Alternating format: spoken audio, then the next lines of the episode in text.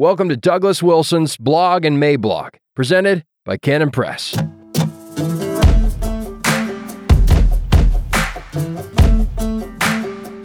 Red Red Wine, November 9th, 2022. Introduction. So, this is a time when good writers reach into their tool chest in order to trot out a phrase like much ballyhooed. The much ballyhooed red wave has hit the beach. It was not a tsunami that took out the first row of condominiums, but it did take out quite a handful of lawn chairs, coolers, and beach umbrellas. We'll still take it. But after we take it, we may have to adjust how we talk about it. This was no tsunami. This was no wave, but more like a red ripple.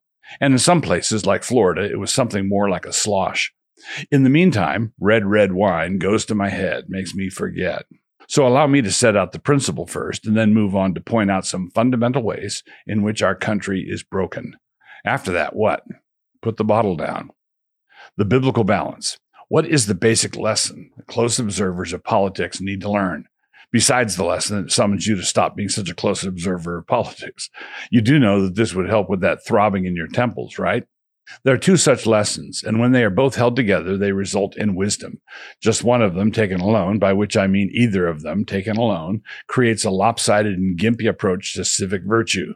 And the last thing we need right now is a gimpy approach to any kind of virtue. The first lesson is that we must not put our trust in princes. The arm of the flesh will fail us. Do not hope in man who breathes through his nose. It is better to trust in the Lord than to put confidence in princes. Psalm 118, verse 9. Put not your trust in princes, nor in the Son of Man, in whom there is no help. Psalm 146, verse 3.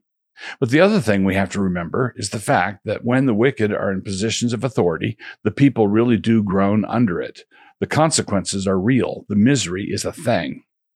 When the righteous are in authority, the people rejoice. But when the wicked beareth rule, the people mourn. Proverbs 29 2.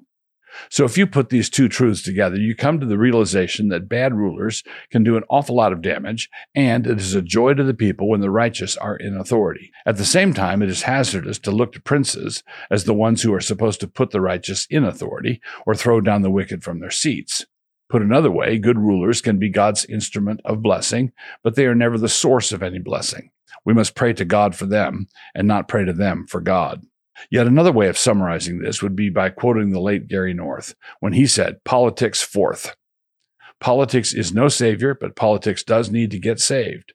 Actually, it'd be more to the point to say that our detoxing politics needs to spend about three weeks eating soup at the rescue mission, listening to all of the testimonies, and then getting saved the one crucial political development. As I write this Wednesday morning, the control of both House and Senate is still undetermined, still up in the air. Whatever else that is, it is not a thundering repudiation of clown world. In the best case scenario, the Democrats lose control of both House and Senate.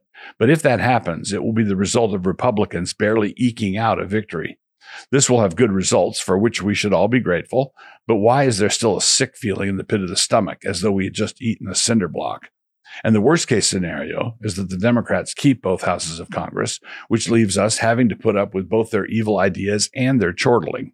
Allow me to point to three indicators of bad trouble, which then taken all together add up to some good news. Even in the best case scenario, it is very hard to escape the conclusion that our country is broken. That's the bad news. The good news is that we might finally be in a position to admit that our country is broken. First, one indicator of this is the fact that we have a president who's barely functional, and yet we all just go on pretending.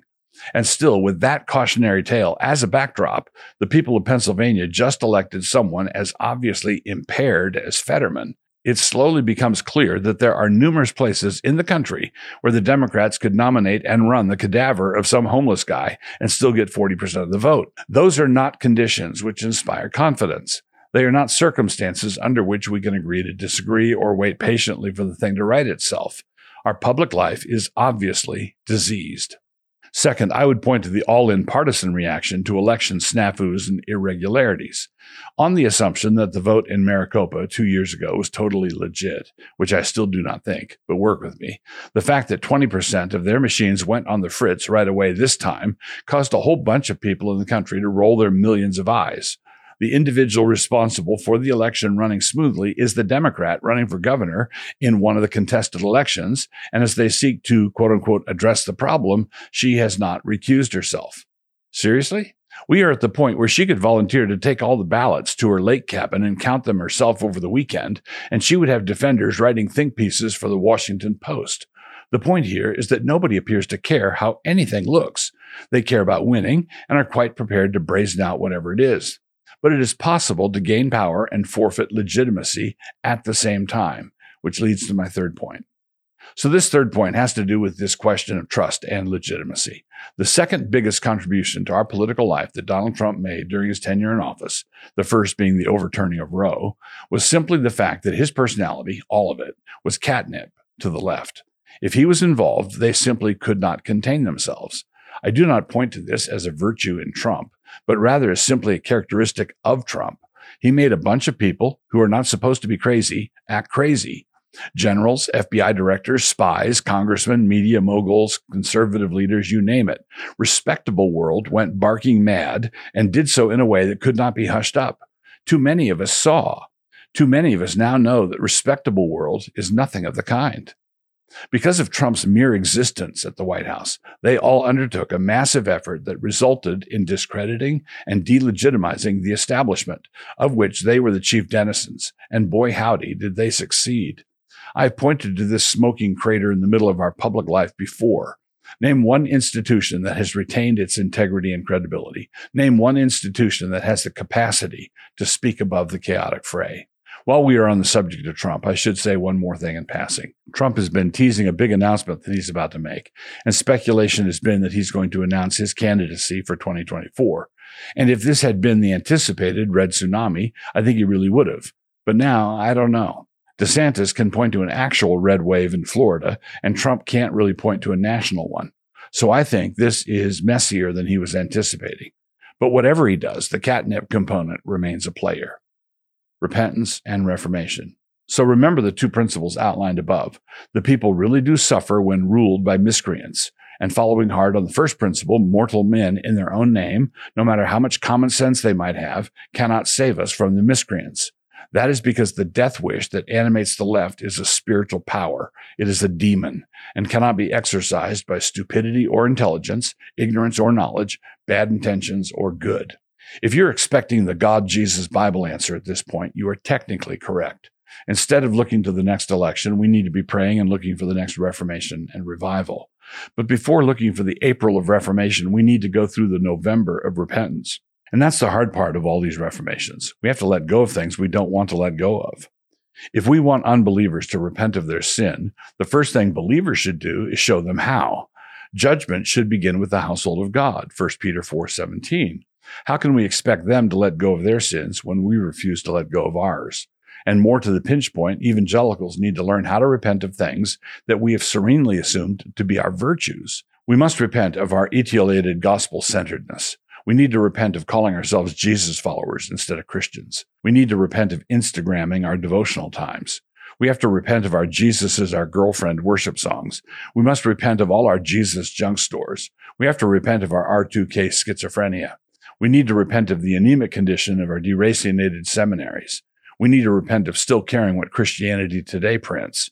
We must repent of caring more about our own reputations and turf concerns than we do about the condition of the kingdom at large. We sin like Hezekiah did, peace and safety in my time. We must repent of all our inverse John the Baptist moves. They might decrease so that I might increase. We must repent of caring more about not being publicly associated with worldview thinkers who we think are extreme than we care about actually understanding the truth as the word reveals it. We must repent of healing the wound of my people lightly. Jeremiah 6:14 and 8:11.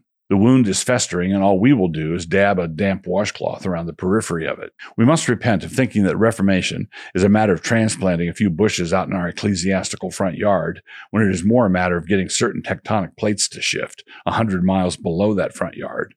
We think in this superficial way because we believe we know how to transplant a bush. There, fixed it. While only God can shake the earth. But when God shakes things up, Hebrews 12, 27, he does it so that the things that cannot be shaken might remain. And that leaves us feeling unsettled and puny. We know like. But that's all right. Our likes and dislikes are among the things that can be shaken and are being shaken as we speak.